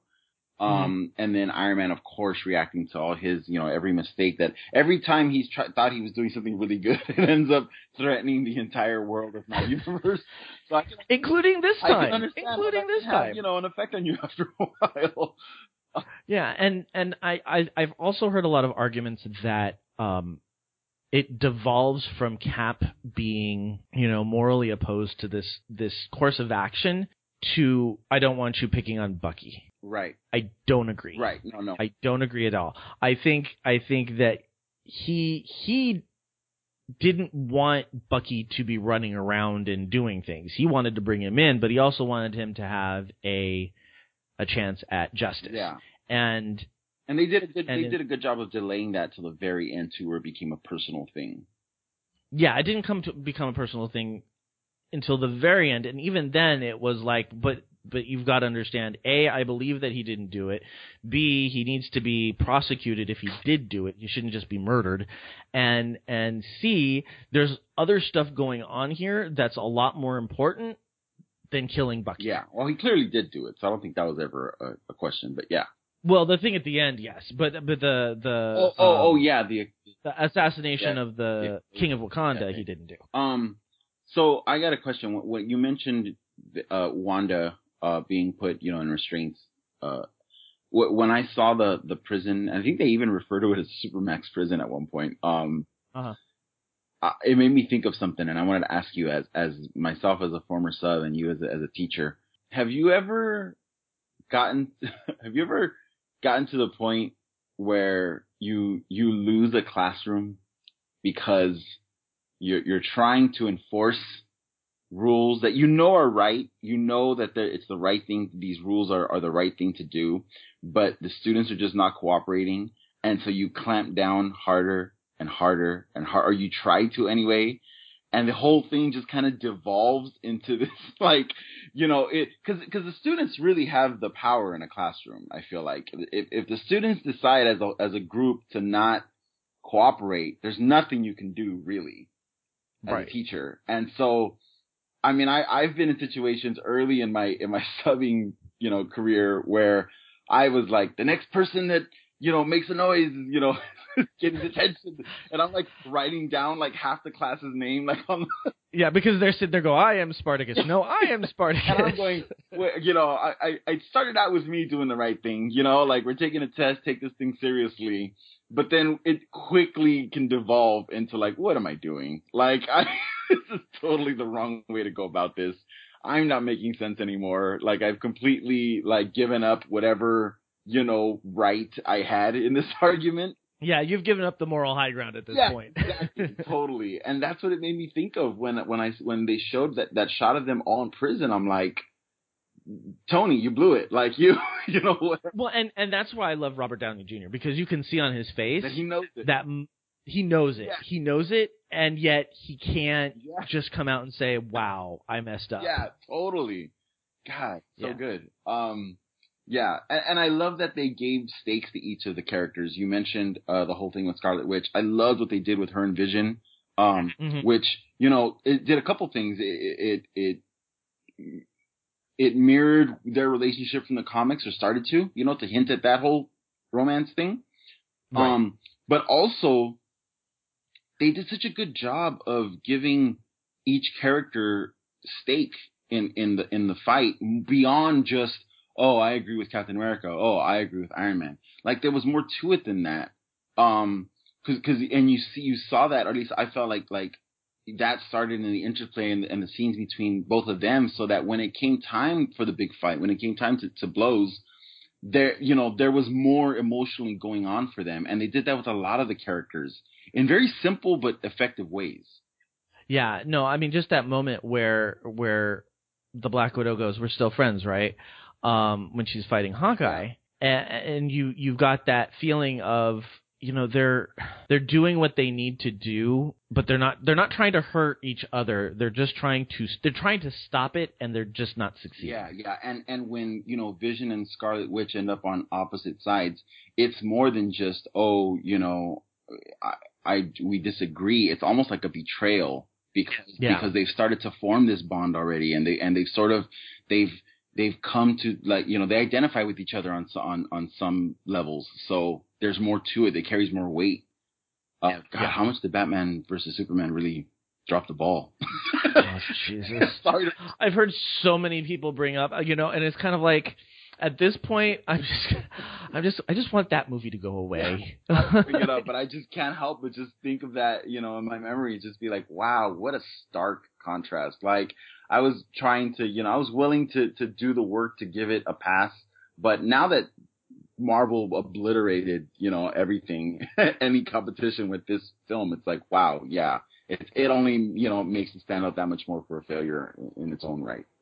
Uh, yeah, the, the the average geek show just posted on their Facebook a, a couple days ago um, this great illustration of uh, Deadpool in between a fighting Captain America and Iron Man, and he's like, guys, guys, remember Martha. oh. That's great. Yeah, it's just so phenomenal. Um, so what did you think about uh well let's let's talk about Spider Man first because uh you, you already mentioned your, your brother's reaction. I, I love Spider Man. I'm I'm all in for his movie. I think um, when I saw the initial pictures of the actor, I was like, uh, he looks a little young. He looks a little bit like it's going to be hard for for him to to carry this part. I thought he did a phenomenal job. I don't. I, I know this is the unpopular opinion, uh, but I felt like Andrew Garfield Spider-Man had the the dialogue. Like he was the witty, funny Spider-Man. Okay.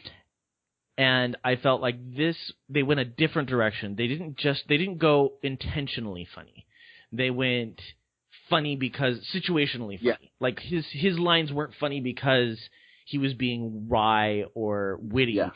They were funny because he was just so in awe of his positioning, which is definitely a characteristic of Spider-Man. Yeah. But um, but it worked for this character, and it was a very different take on the. It was a completely different take on the character, and I, I liked that. I felt it was refreshing. I could not be more all in for this version of Peter Parker and Spider-Man. Um, yeah. I will even go so far as to say that the minute that I walked out of uh, Civil War, the previous versions of Spider-Man were dead to me. Um, as the job as I felt Tobey Maguire did in the first couple, you know, Raimi films, and the things that I did like about, you know, Andrew Garfield, uh, which were very similar to what you just, you know, mentioned. Um, seeing this version is um, for me, I feel like it clicked so well that I instantly felt like those two previous were just like pretenders. Like it, it's almost like you know when you see something done the right way and you think, oh yeah, how, why would you ever think to do it any other way? You know, but but right, it's, right, it's right, actually deceptively hard to do. And one of one of the things that really took it over the top for me which again was like a oh duh kind of moment, like why didn't I ever think of this before? Was his accent. He's a kid from New York. He's a kid from Queens. And this yeah. is the first time that I've heard Peter Parker speak in a New York accent, in a Queens accent. It's so brilliant. It's such a no brainer, and yet it added so much to the character for me and it's something we just don't even think about because if you're not from that area of the world, you don't hear that when you're reading it necessarily. Exactly. That just when I when I realized that when that clicked in my head, I had the biggest smile. Um, I I I, like the banter. I like that he's not. I like that they're going young. I like that he's not old enough yet to have enough of a sense of himself or you know a confidence in himself to be the wisecracking. Like I feel like that's gonna come. You know what I mean? Like he's just got his suit for Christ's sake. Like he's, you know, still figuring out, you know, how to be Spider-Man. And so I love his take on how much they played up on the fact that he was so much younger than everyone else. That yeah, yeah, absolutely. Have you guys ever seen that really old movie Empire Strikes Back? that was one of my. I, I would say that is one of my favorite moments in the entire movie. is when when he when he uh you know when he walkers uh Ant Man. That is that is my Yeah. favorite moment ever. I got, Uh, I got those like creepy, like heebie-jeebies, like you know, spider like across my foot, kind of like feelings when when I saw him do that. Yeah, yeah, that was it was awesome. I just like their whole approach to the character. I like their whole in. I like that I'm totally down with Tony Stark supplying him with his costume. You know, it's a deviation that I'm perfectly fine with. Yeah, I absolutely. love that they're establishing Peter Parker right away as a genius. You know, Mhm. um, and I love. Oh, I'm so glad they did not utter the words "with great power comes great responsibility." I'm so glad. I was so scared for like a few seconds that that's where they were going with their conversation in the bedroom. But, but Mhm. you know, he he found a way to put it in a way that a teenage kid would put it. Uh, you know, in as not eloquently. you Well, uh, yeah. Well, and talk about talk about just like a heart wrenching moment when he's talking about how he could like he wants to join the football team. He wants to do all this stuff that would make him popular because he's not, and and he gets he can't because he he knows he can't. Yeah. And you're just like, oh, I uh, again, that's tugging on those like we talked about it earlier today, like that that kind of closeted geekiness that you have when you're growing up that that I think this generation just does not have to experience because you know it's now cool. Um, but for those of us who's lived who've lived through it, we're just like, oh my god, yeah, no, I absolutely loved him. I loved the fact that they just flat out they just flat out said, you know, ants come in all shapes and sizes to uh to comment on everybody's Marisa Tomei, right? Yeah, Marisa Tomei. Yeah, her her uh, casting and how everybody was like, she's too young to play Aunt May, and they just flat out say, "Oh, Aunt's come in all shapes and sizes." Yeah, yeah. I, I know. I have heard that a couple of times from friends saying, "Ah, she's a bit too young. Aunt May shouldn't be that attractive." I'm like, "What? Just get get with it. Like, come on. Let's all move on, please." Yeah. I, I thought she was charming, and I can't wait to see her in the Spider-Man movie. And you know, Robert Downey Jr. has signed on for that film as well, yeah, yeah. so that's gonna be great. um, no, what- he, I'm I'm so looking like I am on I'm on board for Spider-Man. I I'm glad that they're not going to be giving us another origin story, and they don't need to. Just give us a good just give us a good movie. yeah, yeah. What? How do you feel about the other new character that was introduced, uh, Black Panther? You know, I, I thought that he was a great addition. I loved how he had his own character arc, even though it wasn't a lot of screen time for him. Yeah, And I thought that they did a very good job of getting him from um, vengeance to justice yeah. in a believable way. I you said exactly what I was gonna say, which is that I love that they gave him an arc. I love that this was not just a trailer for his upcoming movie. you see, um, I love, yeah, exactly. He went through a transformation as a person where he started with very vengeful, you know, uh, intent, and then, as you said, ended up with justice. That was, I thought they did a great job of that. I love that they made him like a badass. Like he, to me, he this was like he was like uh, uh, Snake Eyes to like GI Joe. You know, where like Yeah. where like Snake Eyes like is the quiet ninja badass that doesn't get a whole lot of time, but the time that he does get, you're just like, oh man, I want to see more of that guy. Like he's a badass. I feel that's exactly what they did with Black Panther. To to to the point where I, I even noticed that uh when he was running around and fighting and doing stuff, he never made any sound. Like he was like truly like a ninja. Like he would like jump like they would show like Cap like run and jump and like land and like make a big thud and then Black Panther would be right behind him and would land it would just be like silence. Like I'm oh, Yeah. oh this guy's such a badass. No, he like he he was a cool addition. He was one that I again we keep saying this, but you would never have thought that we would get a Black Panther movie. Yeah. Like who would have thought? Or if, or if it did happen, it would have been, you know, one of those horrible late '80s, early '90s, yeah. you know, just terrible. What are you doing? This makes no sense Yeah, movies. let's just all, you know, give a thanks that Wesley Snipes didn't get to make the Black Panther movie. uh, but yeah, I thought I did, did a great job with him. Um, introduced them, gave him an arc, we have an idea about him, and like I really am looking forward to that whole project, especially with Ryan Coogler directing, who you know he directed um, Fruitvale Station, he directed uh, the recent uh, Creed uh, movie. Mm-hmm, so mm-hmm. like they got they they just got the right people making these films. It's what makes me so excited about them. Yeah, no, absolutely, absolutely. Um, and and he wasn't the only one who got a full arc. Like I feel like most of the characters were treated very well. Yes. Like it, they didn't feel like, oh, here's a cameo. Yes. And the only person who did kind of really end up being a cameo player, in my opinion, was Ant Man, and I think his role in the battle was so phenomenal. Oh my god! And so, like, I I couldn't stop smiling when he grew into Giant oh, Man I status. freaked out. I, Like, again, when did you ever think we were going to see something like Right. that? Like, it just so blows my mind. And Paul Rudd is just like, he's the perfect character to play that person to play that part. he so is.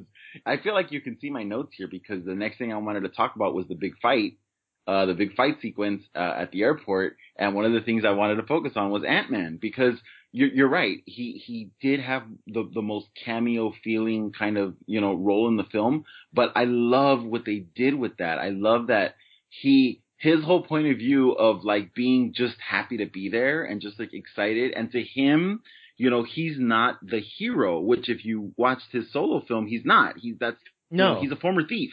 And so but because he gets to be a part of this whole thing, he's really, really excited about playing the part of a hero. So he's doing and saying things that he thinks a hero should be doing and saying. And it's so hilarious to see him get kind of like the sideways glances from the other, like people who are actual heroes to be like, what is this guy doing? You know? Well, he, well, well, where where Spider-Man is kind of uh like Tony Stark is presenting, look at my new protege type of thing.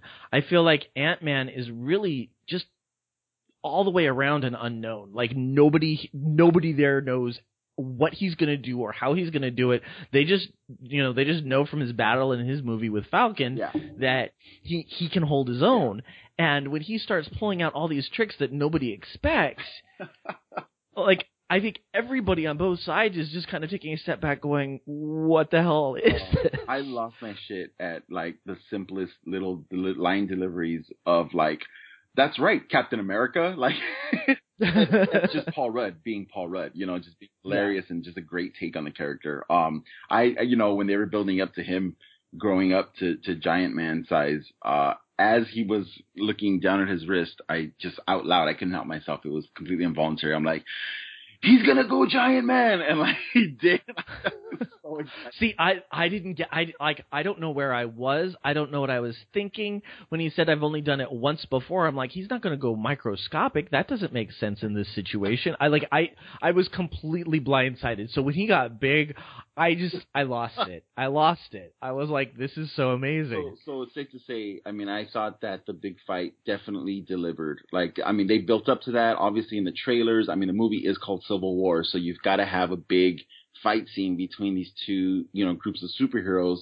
And I'm like, how is that not going to be anticlimactic? Because they obviously can't kill each other. So, you know, that you know that they're going to work it out in the end. So how are they going to pull that off and make it like interesting and not just devolve into like, you know, buff people beating on each other and knocking stuff down?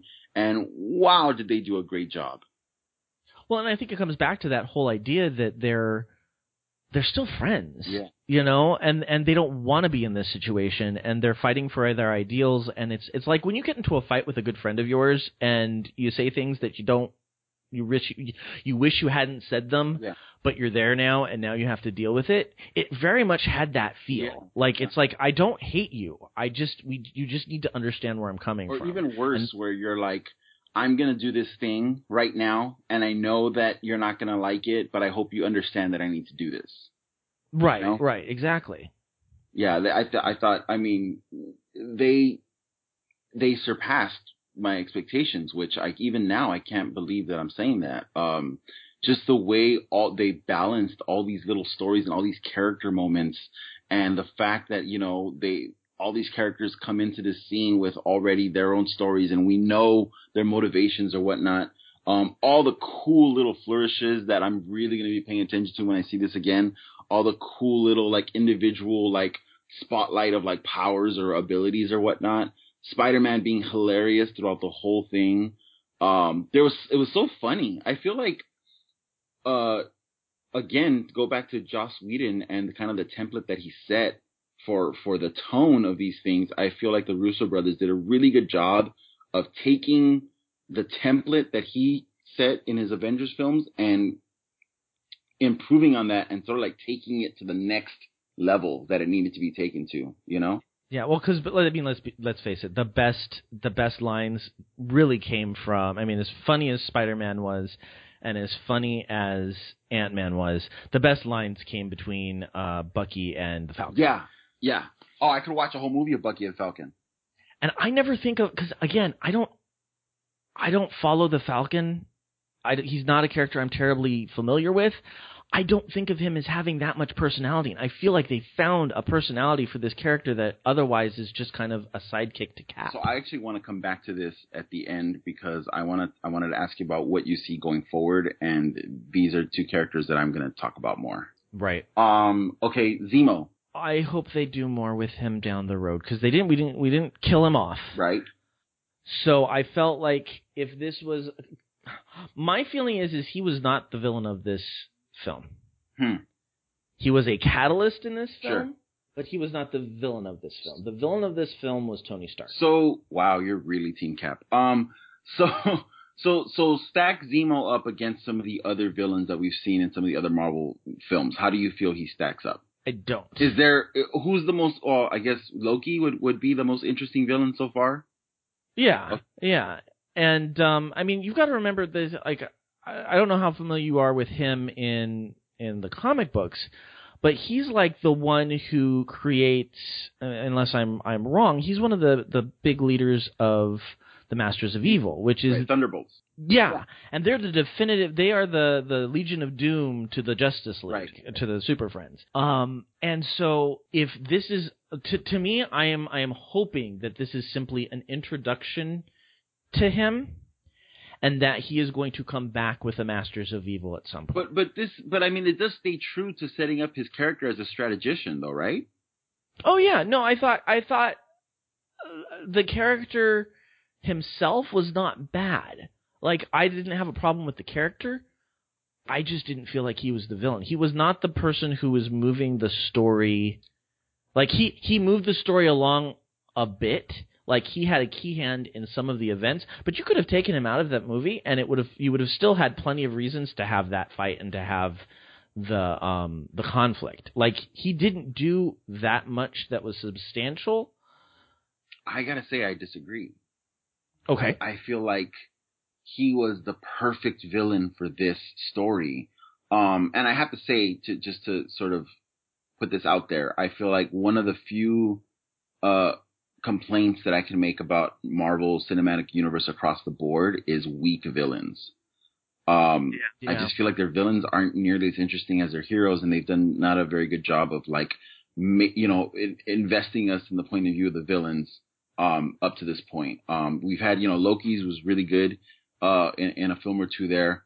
Not as good as in the Thor movie. Um, but but the other kind of cosmic, you know, and different like Red Skull. Like, remember Red Skull? Like that kind of you know what I mean? It, I just feel like the villains haven't been a strong point, and so with that in mind, I feel like this was the perfect villain for this story because he doesn't have powers. He's it's like the, you know if you go epic, you kind of it becomes way less interesting, and the fact that this guy with no powers but a bone to pick, a very serious bone to pick, um, can orchestrate you know this this conflict or at least have a hand in it, I thought was a great way to have him impact this because if it was just about him, you know, I don't know if it if it had been fighting or if it had been something else, it I, I don't think it would have had the impact that it had. Um, so yeah, yeah, I, I really like what they did. Um, and I'm also keeping in mind the fact that I, know we're going to be reviewing X Men Apocalypse soon, and you Mhm. know, reviews have started to come out. You know, some of them mixed.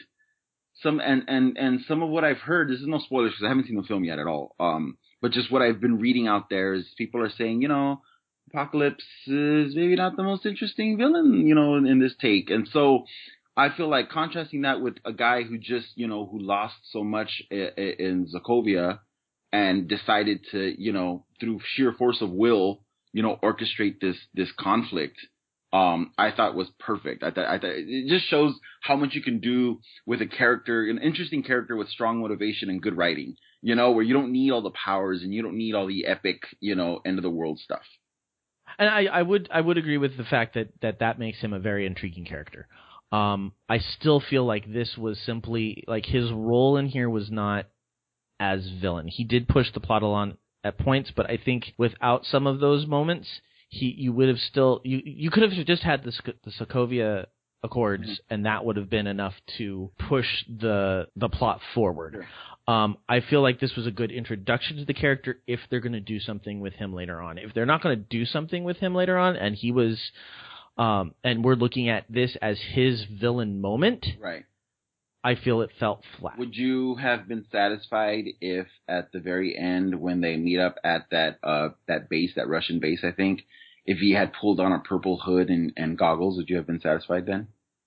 No, because I don't think that that was what I don't think that he had the motivation at that point. Okay. To to um to go that direction. Okay. He's not he's not a Batman villain that's reacting to Batman by becoming right. a crazy villain. Right. I feel like that may be the next step. Right. The next step is I can't beat you, so I'm gonna have to become the thing I hate because he like he kills yeah. the other super soldiers because he doesn't want any more. That was super. That was such a cool twist. I really, really appreciated that. Yeah, and I like that quite a bit. And so I see his character. I hope the way they're going to take the character is that I'm going to have to become what I hate. Yeah. To to defeat you, yeah. and then gather a, a bunch of of other superpowered individuals that he can throw at the Avengers, knowing full well that um that he doesn't want like he doesn't care about what happens to those minions yeah. because he hates super powered individuals, and then that becomes a very dynamic character. That's true. Yeah, I I gotta say I agree with that. Cool. Yeah. So so as as far as villains go, if if he was meant to be the the primary villain of this this story, I think mm, uh, you didn't give us much to go on. I think we could have taken you out of it, and it would have been fine. Um, and I again, I don't think Iron Man was an intentional villain. I don't think he was like I'm going to be a bad guy. I think he just he made so many mistakes that he's really the one that caused the conflict. He's the antagonist in this film. Okay where are we at? Do we want to talk about? Um, do you want to talk about moving forward? Um, I yeah. One second. I, I want to touch on um the ending or the resolution, as mm-hmm. as it as it as it is or as it was. Mm-hmm. Uh, uh, I felt a little bit like someone should have died. Yes. Well, I I'm pretty sure that that was the original intention. What do you mean? Um. Well, the person in all of this that has the largest movie contract is Sebastian Stan. Really? Yes, he has like a nine movie deal with Marvel. That's so because interesting. Of, I knew be- that that um Chris Evans has one more film in his contract after this. Yeah, the original. Uh, well, I think I think this was supposed to be his last film. I think Chris Evans was supposed to die in this one, and then Bucky was going to pick up the mantle and become Captain America okay. because Chris Evans wasn't going to keep doing it. Okay. And I think my understanding is a lot of it's just because to look like uh, Chris Evans looks in these movies is not fun. yeah, I'm sure. I'm sure. Um, and I'm going to take my little moment and thank Chris Evans for doing the work for looking that way. Because oh my god when he was holding on to the oh, helicopter the helicopter. scene. Yeah.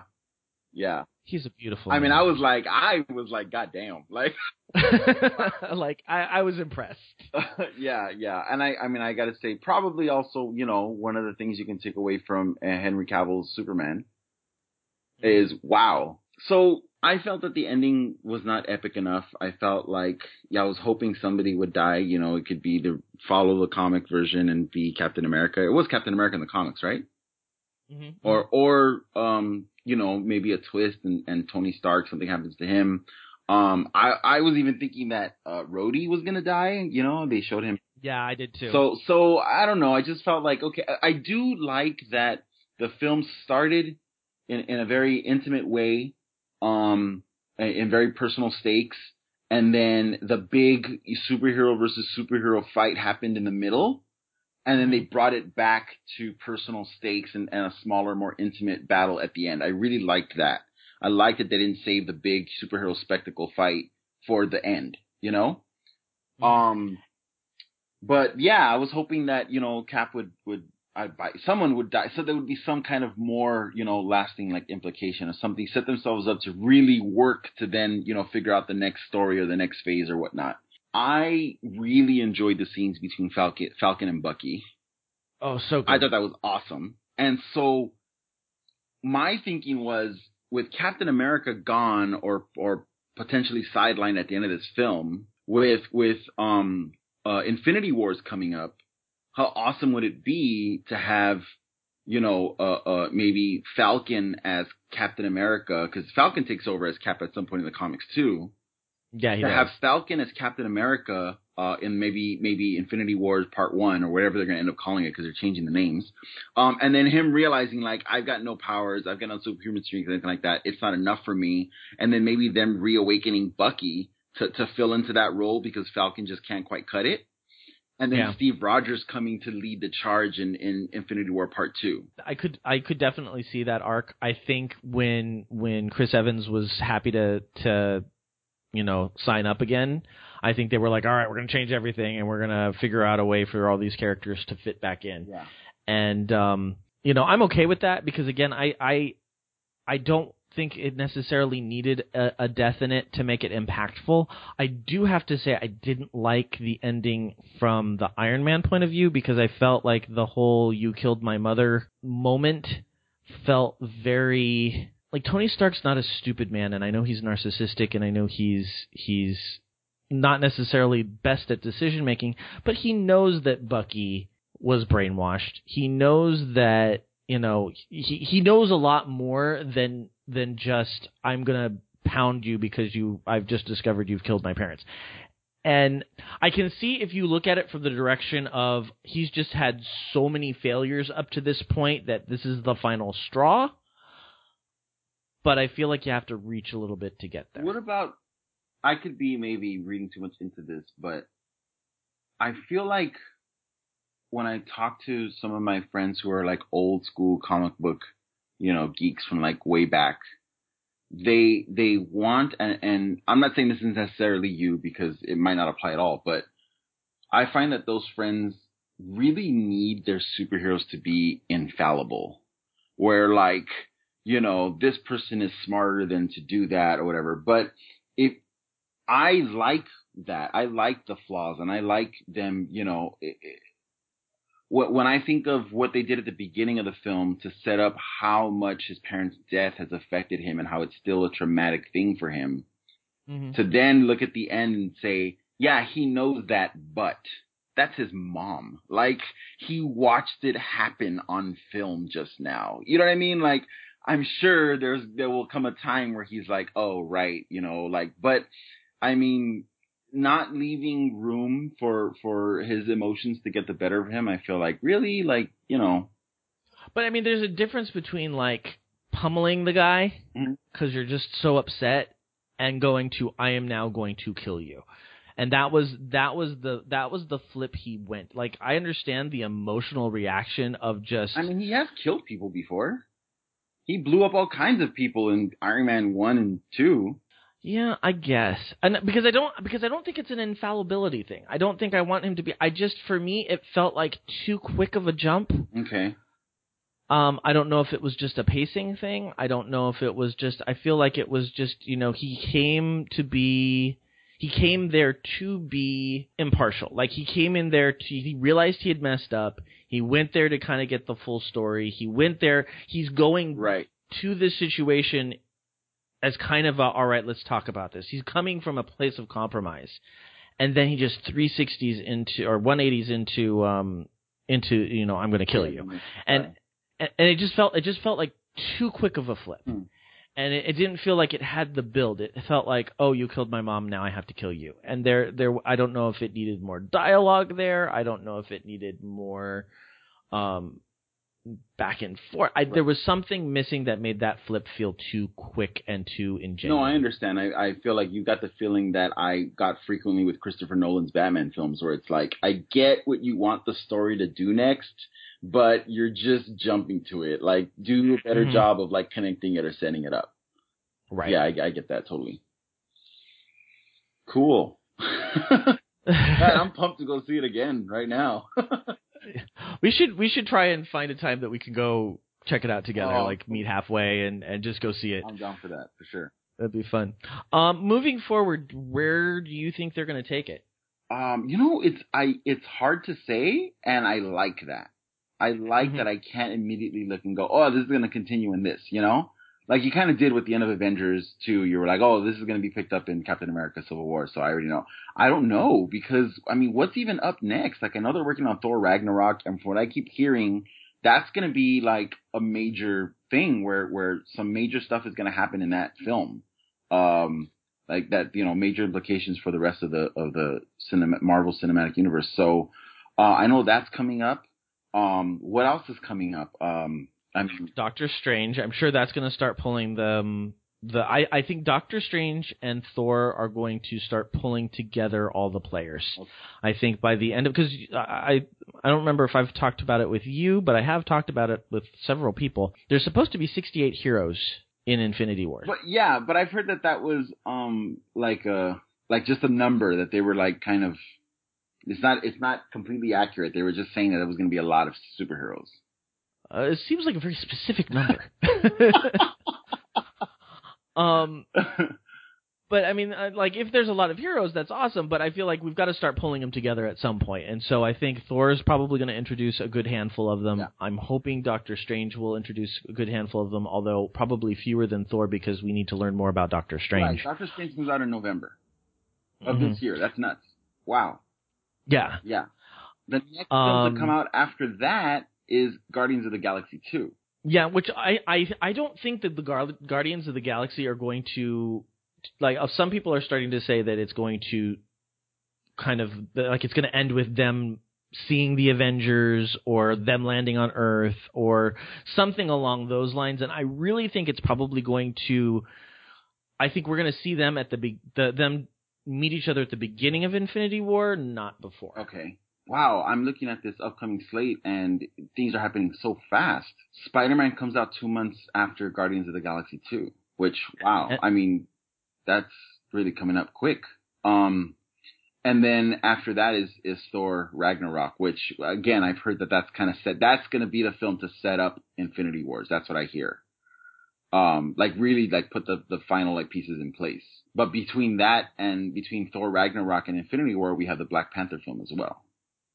Right, and I think that might I think where where Thor will put together the kind of the the final building blocks, I think Black Panther might pull the team back together because that's you know that's where they all you know Captain America is ending up in Wakanda right now. So yeah, yeah.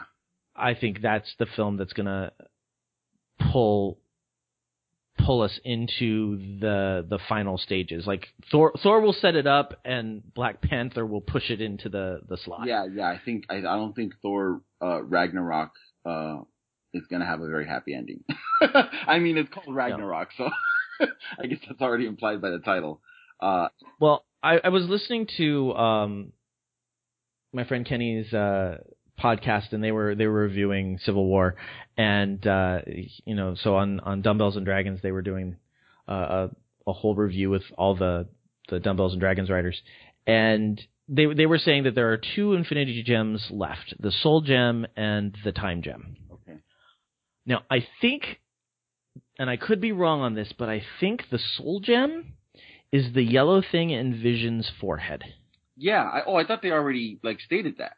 Okay, so so then somewhere along the line I missed that okay. because that's what I thought, but I didn't know where I got that. I just assumed yellow gem, android has feelings, probably the soul gem.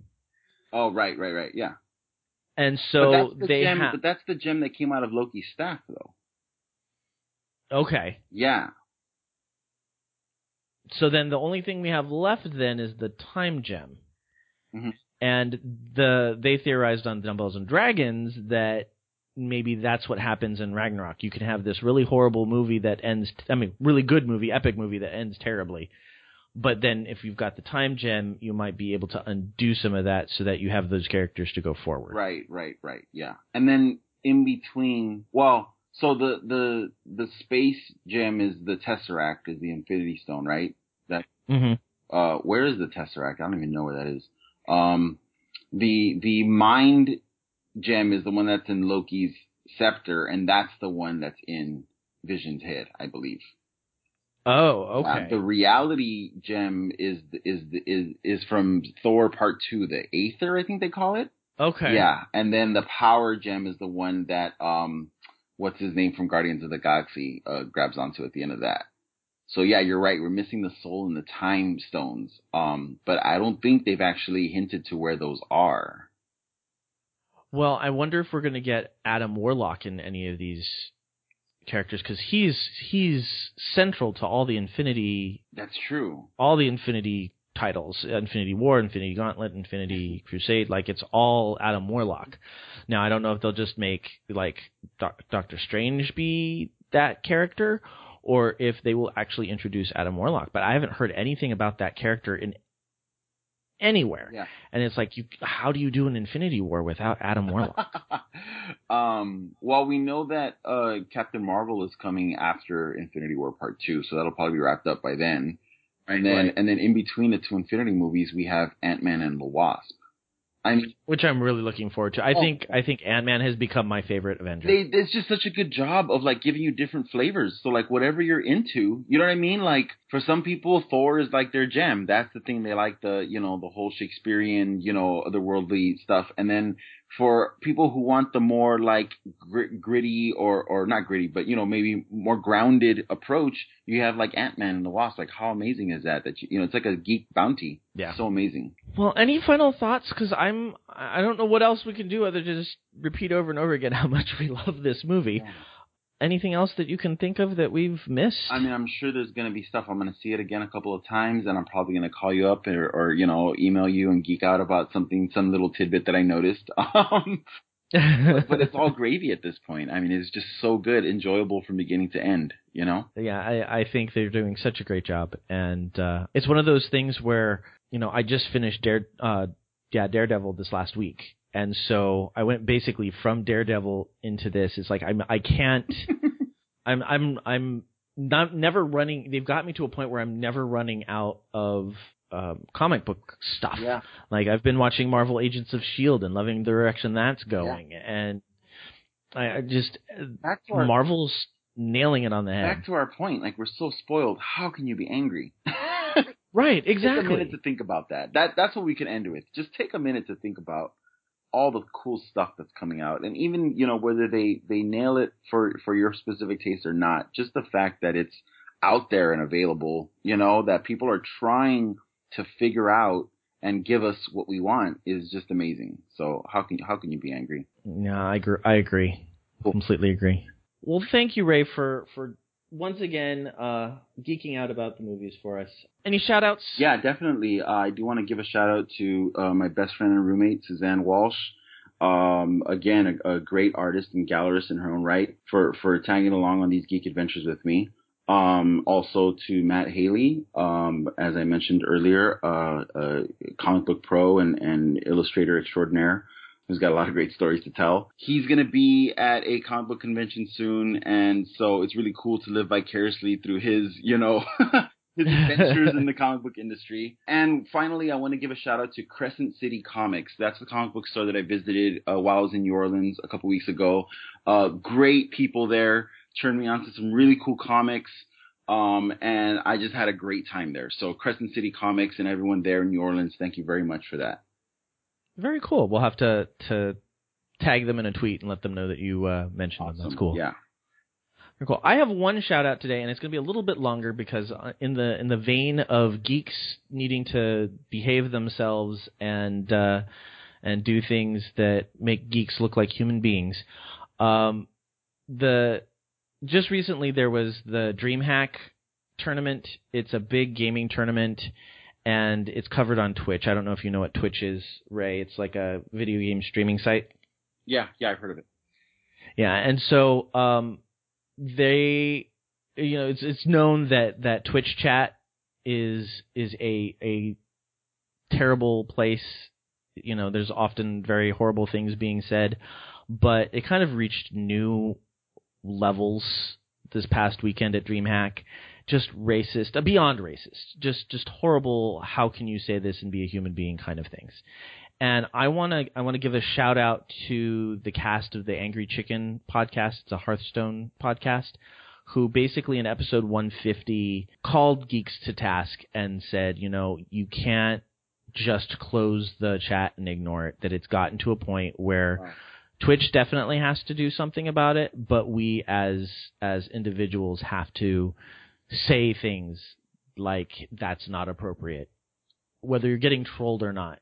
Because when it goes unsaid, the people who are being treated poorly are feeling like that's what everybody is saying, and we need to hear that positive. We need to hear people say that's not appropriate, and I think we've got to stop being afraid of saying that's not appropriate. And um, and so I wanted to give a, a shout out to the Angry Chicken, even if you're not a a Hearthstone player, if you are a Twitch streamer or you consume Twitch content, uh, listen to episode 150 of the Angry Chicken because they, they really do a good job of talking about the issue and um, they get they get emotional and they get upset, and I think that's a completely justified and realistic reaction to have to this kind of situation.